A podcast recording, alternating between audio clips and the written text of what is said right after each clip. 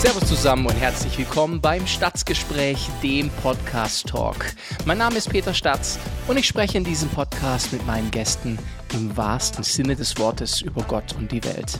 Ein Talk über Glaube und Popkultur, tiefgründig und humorvoll, immer ehrlich und authentisch und das Ganze ohne Worthülsen und Plattitüden. Ich versuche es zumindest. Ich bin versucht zu sagen, ich habe heute einen ganz besonderen Gast da, aber das stimmt ja immer. Insofern, was soll ich sagen? Aber heute der, ich möchte mal so sagen, was Heike Dine Körting für Europa ist Tobias Schuffenhauer für die TOS Hörfabrik und fabriziert tatsächlich Hörspiele am laufenden Band. Ein Talk über Popkultur, die Rückkehr zur Abenteuerburg und was es mit pastellfarbenen Klängen auf sich hat. Hier heute für euch der Mann hinter den fünf Geschwistern und ich wiederhole mich, wenn Frau Körting die Hörspielkönigin, dann habe ich heute hier den Hörspielgraf. Herzlich willkommen, Tobias Schubnauer. Zum Glück sieht man mich nicht, ich bin ganz rot geworden, meine Güte. Was für eine Einleitung, alter Schwede. Ja, aber stimmt doch, oder? Tobi, es ist mir ein Riesenvergnügen. Hörspiele sind ja ein deutsches Phänomen. Also wenn man so weltweit guckt, es gibt keinen Hörspielmarkt, der so groß ist wie der deutsche. Wie bist denn du zum Hörspiel gekommen? Ah, tatsächlich ähm, schon als kleines Kind auch natürlich mit Benjamin Blümchen und drei Fragezeichen groß geworden. Und dann ging das so, ich glaube tatsächlich mit 16, 15 oder so ging das los, dass ich richtig äh, drei Fragezeichen gesuchtet habe und habe gemerkt, es macht mir selber Spaß, auch ähm, Hörspiele zu machen. Und das habe ich dann so nebenbei gemacht. Also mal für Deutsch LK oder so habe ich ein kleines Hörspiel gemacht. Oder ähm, dann ja einfach so für für mich, für für meine Freude mit ein paar Kumpels zusammen so ein Laienhörspiel produziert. Und ja, also Ne, du kennst das ja auch, ich bin ja Kind der 80er Jahre mit äh, selber auf Kassetten, ja, mit Kassetten auch Sachen einsprechen, aufnehmen und so. Das hat meinen Weg dann irgendwie letztlich auch zum Radio geführt zwischendrin, aber ähm, tatsächlich war immer diese Leidenschaft da, Dinge zu hören und sich da ein, ein Fantasiegebäude draus zu bauen und da reinzuflüchten und natürlich auch dazu einzuschlafen. Ganz klassisch. Ja. Das heißt, du kennst die Enden der drei Fragezeichen-Folgen alle gar nicht, weil du immer dazu einschlägst. Naja, so nach zwei Wochen schon. immer wieder peu ja. Vollkommen nebenwirkungsfreie Einschlafhilfe. Hörspiele. Mhm. Und das ist jetzt mittlerweile zu deinem Beruf geworden. Ihr habt ja jede Menge Hörspiele, die ihr mittlerweile rausgehauen habt. Wir werden uns über verschiedene davon auch unterhalten, mhm. aber natürlich müssen wir uns ganz prominent heute einem Thema zuwenden aus deinem Hause, wofür du vor allem stehst und auch bekannt bist. Und das sind die fünf Geschwister. Ja. Die gibt es ja eigentlich schon lang. Wenn man jetzt so rechnet, du bist Kind der 80er, dann würde ja mal meinen, dass es rechnerisch so gar nicht funktionieren kann, denn die original zehn Hörspiele, die sind ja zwischen 89 und 90 rausgekommen. Kann ja jetzt irgendwie nicht sein, dass du das mit acht, neun Jahren schon produziert hast. Im Original sind die ja von Dieter B. Cabus und der hat ja dann mit seiner Abenteuerburg losgelegt, die Bücher erstmal und dann auch diese zehn Hörspiele. Und du bist dann dazu gekommen, diese Serie weiterzuführen mit einer ordentlichen Unterbrechung. Wenn ich richtig informiert bin, 2014 ging es bei euch dann genau. weiter mit den ja. fünf Geschwistern. Wie kam es denn dazu? Naja, ich, also ich bin tatsächlich auch ein, ein großer Fan der fünf Geschwister selber gewesen. Ich habe die Bücher, glaube ich, mit vier angefangen zu lesen. Damit habe ich lesen What? gelernt quasi. Äh, Krass. Und ein Skelett. Ja, ja. Das mit vier. Yes. Ich glaube, ich habe, ich weiß nicht mit welcher Folge ich angefangen habe, ehrlich gesagt. Aber mein Bruder äh, und ich, wir haben uns dann abends immer hingesetzt, haben Lesen geübt. Und äh, dann kamen natürlich die Hörspiele und ich, ich dachte, ehrlich gesagt, so im Vor-Internet-Zeitalter. Ich wäre der einzige Fan von den fünf Geschwistern gewesen und habe mir mit meiner Schwester auch schon neue Folgen ausgedacht und so, einfach weil es ja keine mehr gab nach diesen zehn und das war ja irgendwie voll da doof. muss man ja was machen. Und dann habe ich mit einem Kumpel zusammen, Tobias Schier, mit dem ich die Tossurfabrik ja zusammen auch betreibe, so ja auch hobbymäßig Hörspiele weitergemacht und das hat irgendwann der Verlag mitgekriegt Und äh, die Judith Müller, die da für die Hörspiele verantwortlich ist, ähm, hat gesagt, also wir würden ganz gerne die fünf Geschwister machen und ehrlich gesagt können wir uns nur euch dazu vorstellen, weil ihr einfach mhm. so drin seid in dieser Materie.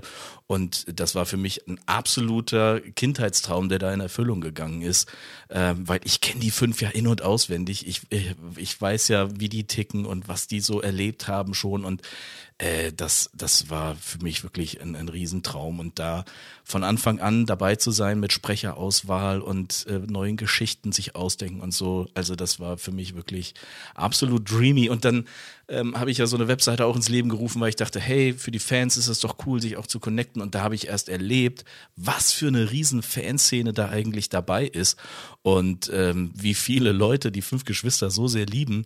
Und das hat mich irgendwie selber dann total begeistert und bin sozusagen, ja, selber als Fan für die Fans äh, mit am Start. Und das ist total die Ehre für mich, wirklich. Das ist ja dann ich würde mal sagen, bin ich mit Hörspielgraf ja gar nicht so weit weg, weil du bist ja dann zu Adel gekommen, wenn man so möchte, als du diesen Zuschlag gekriegt hast. Ja. Und für dich dann noch ein Traum in Erfüllung gegangen ist. Ich bin nicht ganz Baron Zerbach-Style, aber. ja, ich hätte jetzt genau, warum sage ich Graf? Ich hätte Baron sagen müssen. Baron von Schuffenhauer. Klingt, finde ich, auch authentisch. Ja, weiß ich. Ihr, ihr, werdet ja tatsächlich so im Januar das Ding wieder so back to the roots führen mit der Rückkehr zur Abenteuerburg. Mhm.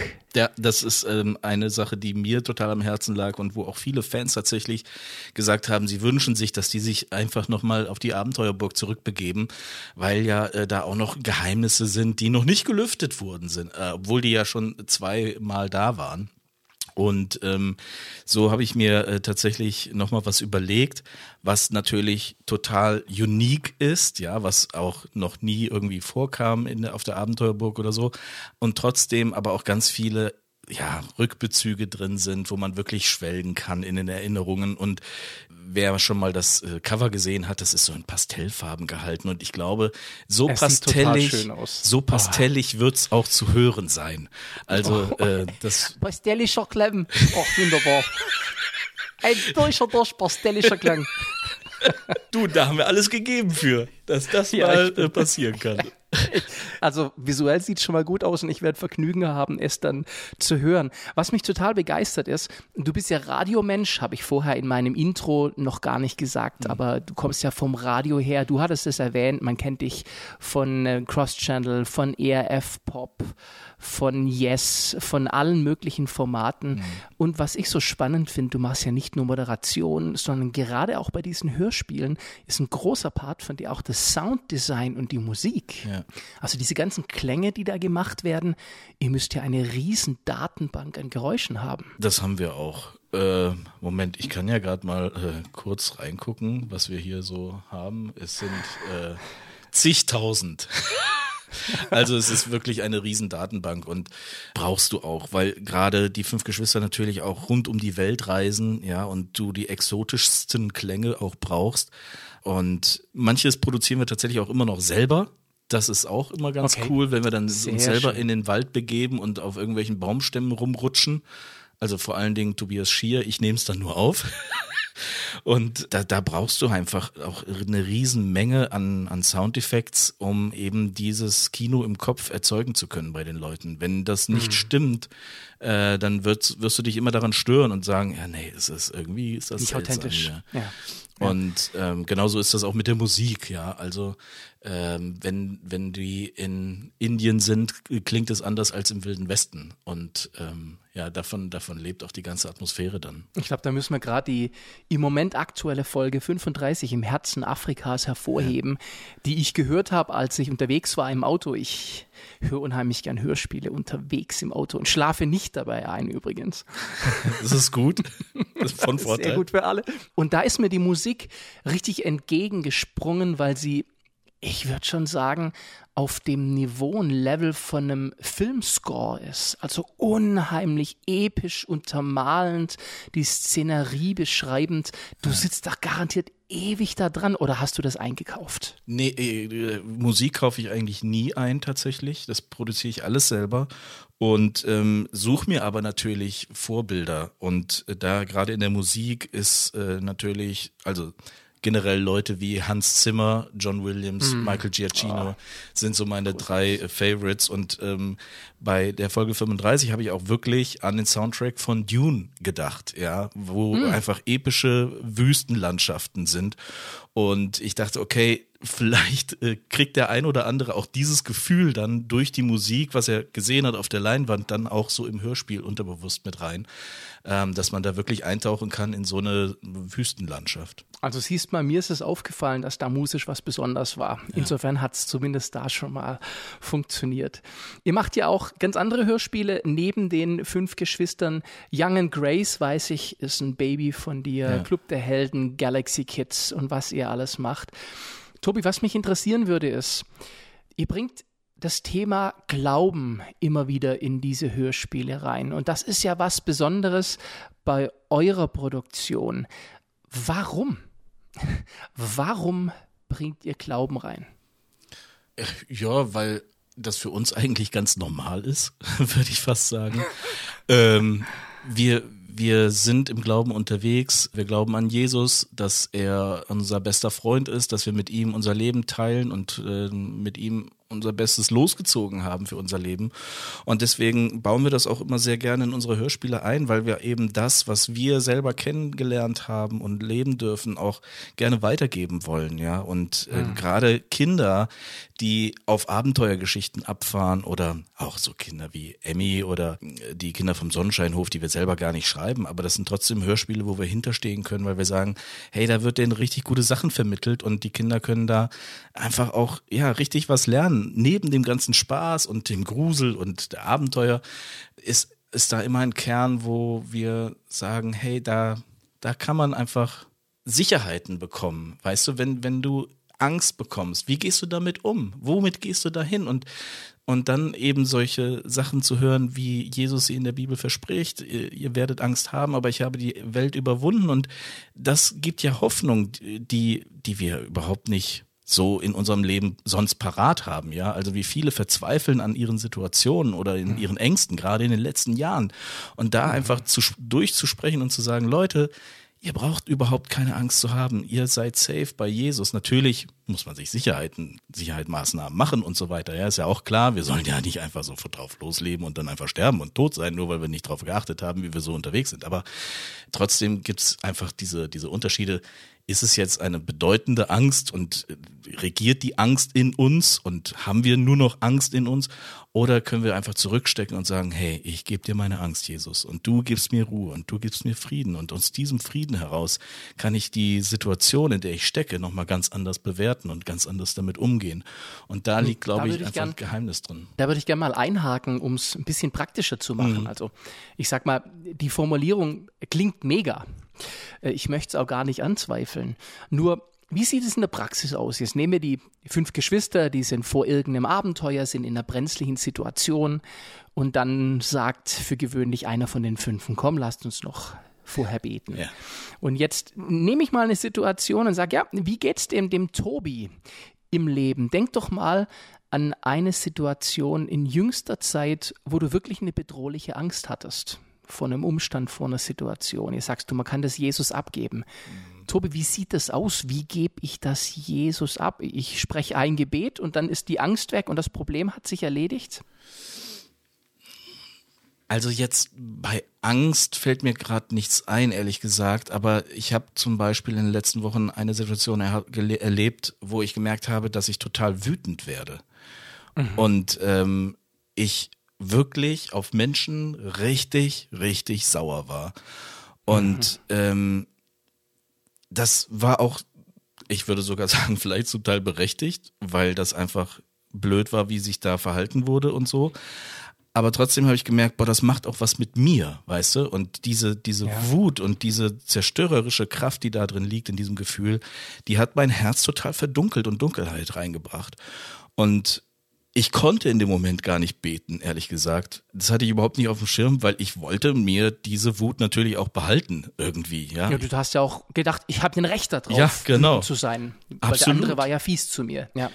Aber dann habe ich gemerkt, diese Wut richtet sich dann auf einmal auch gegen andere. Und ich habe Lust, irgendwie anderen Dinge zu zerstören oder kaputt zu machen oder ja, rumzutreten oder so, ja. Und dann habe ich gemerkt, boah, nee, nee, nee, nee, schalt mal ein Level zurück, eine Oktave runter. Und da habe ich mit Jesus einfach dann gerungen und habe gesagt, diese Gefühle, die kommen nicht von dir. Von dir kommt Frieden, Liebe, äh, Gutherzigkeit, äh, Zufriedenheit und, und Glück und Freude. Und das habe ich wirklich, da habe ich Stunden gebraucht, ehrlich gesagt, und eine ganze Nacht. Aber ähm, trotz Gebet. Ja, auf jeden Fall. Mhm. Habe aber dann gemerkt am nächsten Morgen, boah, nee, es, es war gut. Hab das dann mit Leuten auch geteilt. Ähm, das war, glaube ich, auch ganz wichtig, dass ich gesagt habe, hey, ich möchte ganz ehrlich vor euch sein, ich hatte diese Gedanken und das ist nicht gut gewesen und habe dann auch gesagt, lasst uns doch bitte dafür beten. Und das fand ich einen richtig krassen Schritt und ich wünsche mir das so, dass wir auch, ja, selbst wenn wir auch mit Jesus unterwegs sind, dass wir solche Beziehungen bekommen, wo wir uns zusammen hinsetzen können, sagen, boah, lass uns doch mal gerade dafür ja, beten. Mega. Ja, ähm, weil das einfach so wichtig und so, gut tut, auch da Gemeinschaft zu haben und Jesus in den, in den Blick zu kriegen, als wenn wir uns dann versuchen, alleine durchs Leben zu schaukeln. So. Ich glaube, wir brauchen uns da auch, weil, naja, jetzt nehmen wir mal einen Moment, wo man richtig wütend ist und wo man denkt, ich habe Recht darauf, wütend zu sein und der andere, der hat aber auch und überhaupt. Und wenn ich da ein Gegenüber habe, wo sagt, ey Peter, du weißt schon, dass du was anderes glaubst normalerweise oder gegebenenfalls mhm. sogar, raushaust, mhm. predigst. Und was ist jetzt damit? Mhm. Und da brauchen wir einander, glaube ich, auch als Korrektiv und auch um uns gegenseitig zu tragen. Ich denke da an Situationen von Sorgen zum Beispiel, um nochmal so ein Gefühl zu mhm. nehmen. Und du hast jetzt gesagt, sind ja schwere Jahre jetzt hinter uns oder auch gesellschaftlich spürbar im Moment. Wie geht's dir damit, wenn du Sorgen vor Gott bringst? Lass es mich nochmal ganz praktisch fragen, wenn jemand jetzt zuhört, der sagt, boah, ich habe das noch nie gemacht, dass ich das zu Gott bringe. Sind die dann gleich weg, diese Sorgen? Wie muss ich mir das vorstellen? Da habe ich schon alles erlebt, glaube ich. es, mhm. es hat schon manchmal Sorgen, die wirklich ein Jahr, zwei Jahre, drei Jahre gehen, ähm, mhm. die sich überhaupt nicht verändern. Aber es kann auch sein, dass es über Nacht oder nach einem Gebet auch wirklich besser ist. Das ist halt so ein bisschen dieses Mysterium Gottes, so nenne ich es mhm. immer. Weil ich mhm. denke, ja, ich, ich bin, ich bin halt nur Mensch. Und Gott ist Gott. Und ich habe keine Ahnung, warum er etwas sofort macht, manchmal gar nicht. Manchmal dauert es nur lang Manchmal will er vielleicht unsere Geduld auch testen oder sehen, ob wir da dranbleiben an dem Thema oder ob es wirklich so wichtig ist. Ich habe keine, ich weiß es nicht, Peter. Ich bin da einfach total äh, ja. Mensch. So. Ich, ich glaube, dass es auch realistisch ist, dass wir Dinge nicht wissen. Sorry, dass ich so tief bohr und ich habe noch einen, Tobi. Mhm. und zwar würde es dann nicht Sinn machen zu sagen, nur dann brauche ich eigentlich gar nicht beten, weil ich habe ja sowieso nicht unter Kontrolle, was passiert. Was bringt dich dann dazu, dich trotzdem, obwohl du es nicht verstehst, Gott zuzuwenden, in Wut, in Ärger, in Angst, in Sorge? Weil er eben Gott ist. Und das ist ja die fantastische Seite. Er, er hat mich so gemacht mit all meinen Gefühlen, mit meinen Sorgen, mit meinen hm. Troubles, mit meiner Wut auch, die ich empfinden kann. Und ich glaube, dass das alles Gefühle sind, die auch Gott natürlich verspürt. Wir sind ein Ebenbild von ihm. Und wenn er sich das alles ausgedacht hat, dann weiß er doch auch am besten, wofür das ist und warum. Und mhm. deswegen mag ich es einfach dann zu sagen, okay Gott, ich, ich habe das jetzt irgendwie hier erlebt, du kennst die Situation und ich gebe es dir ab. Und ich vertraue darauf, dass du das Gute daraus machst. Und das habe ich wirklich erlebt. Also selbst in den größten Sorgen, ähm, ich habe auch jahrelang zum Beispiel auf meine Frau gewartet, ja, dass die endlich mal Gefühle hat für mich. Das war auch echt eine krasse Sache. Und trotzdem in dieser Zeit auch immer wieder zu erleben, wie Gott an mir arbeitet, wie er meine Sicht verändert, wie er meinen Charakter verändert, ähm, mein, mein Blick auf, auf, auf verschiedene Umstände und so. Und das ist schon, schon spannend. Und ich habe manchmal auch den Eindruck, weißt du, er, er, er gibt uns immer so Phasen, wo wir irgendwie geistlich neue Dinge kennenlernen von ihm, neu entdecken und neu begreifen. Und wenn wir ganz am Anfang stehen, irgendwie auch nur zu merken, ich kann mit Gott sprechen. Also mein ehemaliger Mitwohner hat immer gesagt, ich mache Selbstgespräche mit Gott. Das fand ich irgendwie auch immer ganz lustige Formulierung irgendwie. Hm. Ähm, und dann benutzt Gott in der weiteren Phase die Zeit, um unseren Charakter hinterherzubringen. Also wir sind zuerst quasi, dass wir geistlich neue Steps machen und danach muss aber unser Charakter auch noch hinterherreifen. Und äh, das finde ich irgendwie eine treffende Formulierung für das Ganze. Egal, wo man steht, weißt du, ob man ganz am Anfang steht oder äh, schon ein bisschen Gott näher gekommen ist. Ich meine, keiner von uns hier auf der Erde ist ja wirklich so hundertprozentig bei Gott angekommen hier. Ähm, wir sind ja alle irgendwie auf dem Weg und machen so unsere Erfahrungen. Und ähm, egal wie weit weg man ist, man kann ihm immer noch ein bisschen näher kommen. Und das eben durch Gespräche, durch Gebete, durch Erfahrungen, was passiert, wenn ich es mal probiere. Und ähm, so geht man Step by Step irgendwie voran. Das finde ich ein schönes Bild, weil während du gerade gesprochen hast, dachte ich, so hört sich für mich auch an. Ich habe so, wenn ich mir das bildhaft vorstelle, und ich habe immer gleich Bilder im Kopf, dich und Gott gesehen, wie ihr nebeneinander herlauft und wie das ein Prozess ist, wo sich eine Beziehung entwickelt und wo man unterwegs ist. Und was ich an diesem Bild mag, also Würdest du das so bestätigen können, dass das so ist dann in der Art? Ja, ich glaube, also ein Kernwort ist vielleicht noch Vertrauen, ja. Also ich lerne mhm. ihm immer mehr zu vertrauen und je mehr ich ihm vertraue, desto mehr merke ich, dass er es auch gut machen wird, so mit mir. Und das, das, ja genau, so, das ist so ein Weg, glaube ich, den ich mit Jesus zusammen unterwegs bin, ja. Und für Vertrauen muss man jemand ja kennen, damit man eine Grundlage hat zu vertrauen. Also merkst du, dass das auch wächst mit deinem Kennenlernen von Gott, dass das Vertrauen auch wächst? Ja, absolut. Also ne, von Erfahrungen her, die ich mit ihm gemacht habe, aber natürlich auch durch Bibeltexte, die irgendwie zu mir gesprochen haben und so, wo ich einfach gemerkt habe, das ist nicht so ein altes Ding mit Gott, sondern er ist jetzt hier bei mir und ich kann mit ihm die Sekunden äh, meines Lebens teilen. Und ich glaube auch ganz fest, dass er hier bei unserem Gespräch jetzt ist hier.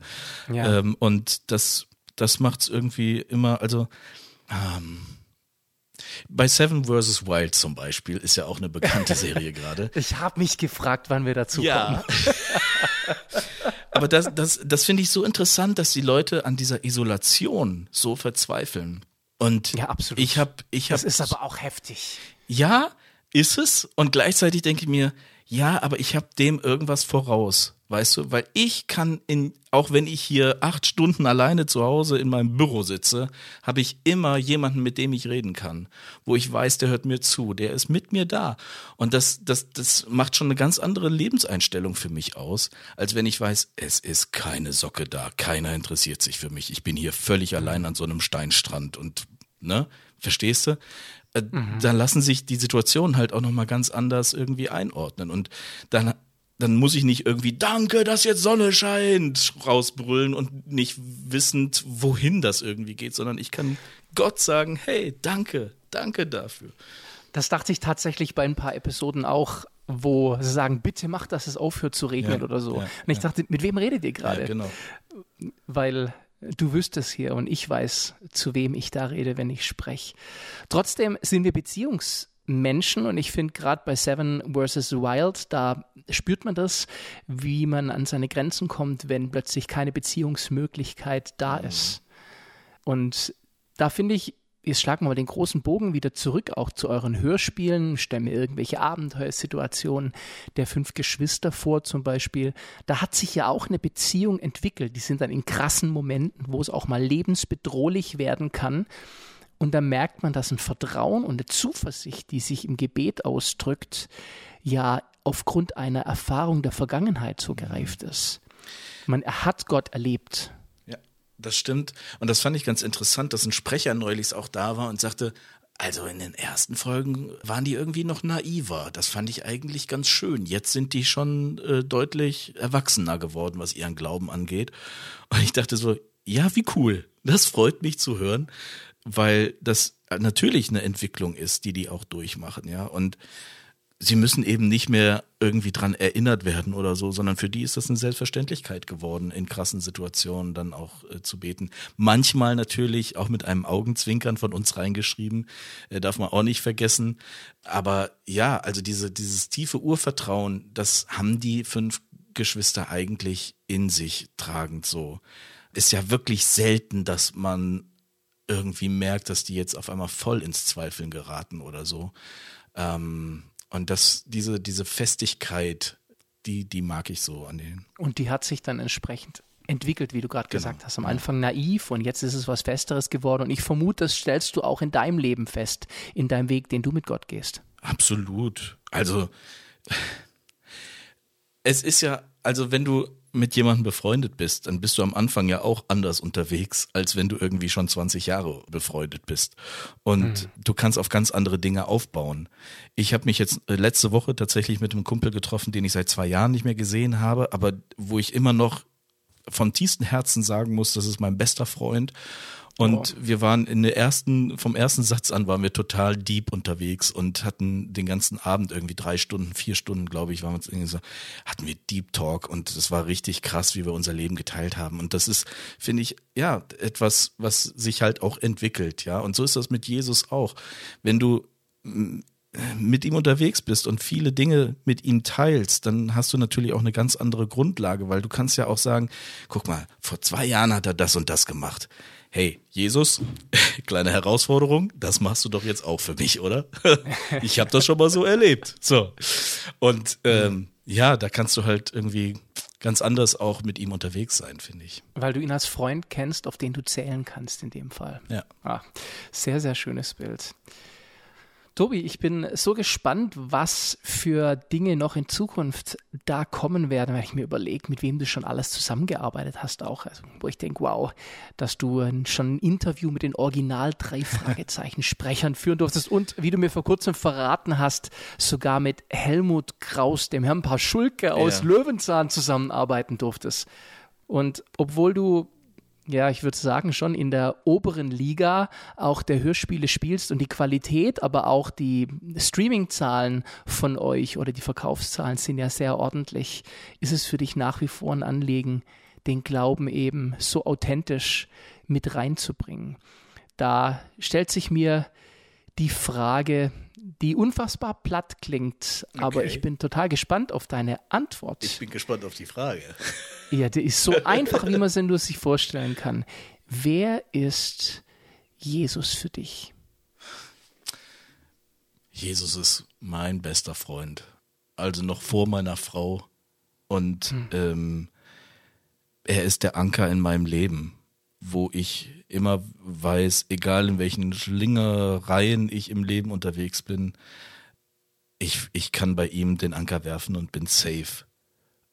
Das ist auch ein großes Thema, seitdem ich selbstständig oder wie ich selbstständig wurde zum Beispiel, war ein Spruch, den ich bekommen habe, und zwar, a ship is always safe at shore, but that is not what it's built for. Hm. Ein Schiff ist immer sicher am, am Hafen sozusagen, aber es ist nicht dafür gemacht worden. Was es gemacht ist, ja. Und ähm, so, so empfinde ich das halt total. Mit Jesus erlebst du Abenteuer. Das ist so. Dafür sind wir gemacht. Und er gibt uns die Sicherheiten, die wir brauchen für unser Leben und da gut unterwegs zu sein. Die, die Perspektive und ja, auch den Blick dafür, ähm, was gut ist für mich ja, was gut ist für die anderen und was gut ist für die Beziehung mit ihm. So diese diese drei Perspektiven immer zu haben, finde ich auch immer ganz wichtig. Also ne, meine Verbindung nach oben sozusagen, meine Verbindung zur Umwelt und dann mhm. für, für mich und mein Herz, meine Seele. Ähm. Und da ist er einfach hundert, also hundertprozentig mit drin. Das kann mir nicht vorstellen, ohne ihn unterwegs zu sein. Und ich finde es total krass, Leute auch immer wieder zu erleben, die das nicht haben und wo man einfach merkt, sie haben so eine tiefe Sehnsucht nach Beziehung, nach echter Liebe, nach Vertrauen und torkeln einfach so durchs Leben. Ähm, das, das kenne ich überhaupt gar nicht, muss ich ganz ehrlich sagen. Ähm, dadurch, dass ich Jesus halt auch schon seit Kindestagen an kenne, ich bin im christlichen Elternhaus groß geworden, ähm, das, das ist so manifestiert in mir. Meine Frau hat auch neulich mal gesagt, boah, dein Vertrauen in Jesus ist wirklich krass. Und ich glaube, das stimmt. Also das, das ist wirklich ein Pfund, mit dem ich irgendwie wuchern kann, wenn man so will. Ich, ich kann mir das ohne ihn überhaupt nicht mehr vorstellen, mein Leben. Oh, krass. Schöne Aussage und auch schön, wie dieses Abenteuer mit Jesus ja auch wieder korreliert mit dem, was du jobmäßig machst. Hm. Dass diese Abenteuergeschichten, die du erzählst. Ja. Ich musste gerade, während du gesprochen hast, an diesem Satz aus der Bibel denken, Gott hat die, die Sehnsucht nach ihm und die Ewigkeit in unsere Herzen ja. gelegt. Ja. Und tatsächlich ist es was, was ich feststelle, dass wir, wenn wir jetzt nicht vielleicht durch großen Ärger, große Wut oder Enttäuschung es extrem nach unten drücken, doch immer wieder so einen Zug kriegen nach dem Übernatürlichen, weil in uns etwas Übernatürliches liegt und wie die Liebe uns auszeichnet, weil sie das große Ding ist, das von Gott in uns gelegt ist und wir zugegeben oft nicht richtig gut hinkriegen. Hm. Aber die Grundlage, die liegt damit drin. Und das, ja, das stelle ich auch fest. Sehr, sehr. Tobi, ich danke dir für diesen tiefen Einblick, auch wie die Geschichten, die du erzählst, mit dem korrelieren, was du erlebst und lebst. Hm. Und für jeden da draußen, der das ganz selber mal hören möchte, ich verlinke in den Show Notes äh, den Link zur TOS Hörfabrik, einen Spotify-Link mal zu den fünf Geschwistern und die Webseite der fünf Geschwister. Und da findet ihr dann auch Infos zu den anderen Hörspielen, denn es gibt ja noch viel, viel mehr von dir, Tobi. Und da wird noch einiges mehr kommen. Und besonders sehnsüchtig warten wir jetzt zumindest die Fans der ersten Stunde auf die Rückkehr zur Abenteuerburg, um Pastellfarben zu hören. Das wird so großartig. Das wird so wunderbar. Ich freue mich schon drauf. Ich danke dir für die Zeit und ich freue mich drauf auf die nächste Begegnung mit dir, wenn wir wieder über Popkultur ja. schwelgen werden und wünsche dir noch eine gesegnete Zeit. Danke, Tobi. Danke, Peter. Und an euch ein riesen Dankeschön, dass ihr wieder eingeschaltet habt. Macht das auch gerne beim nächsten Mal wieder. Wann ist das nächste Mal? Nu, das kriegt ihr am einfachsten raus, indem ihr ein Abo hier lasst, weil dann werdet ihr von eurem Streamingdienst oder Podcaster informiert, sobald es ein nächstes Staatsgespräch gibt. In diesem Sinne macht's gut. Wir hören uns. Bis Densen. Tschüss.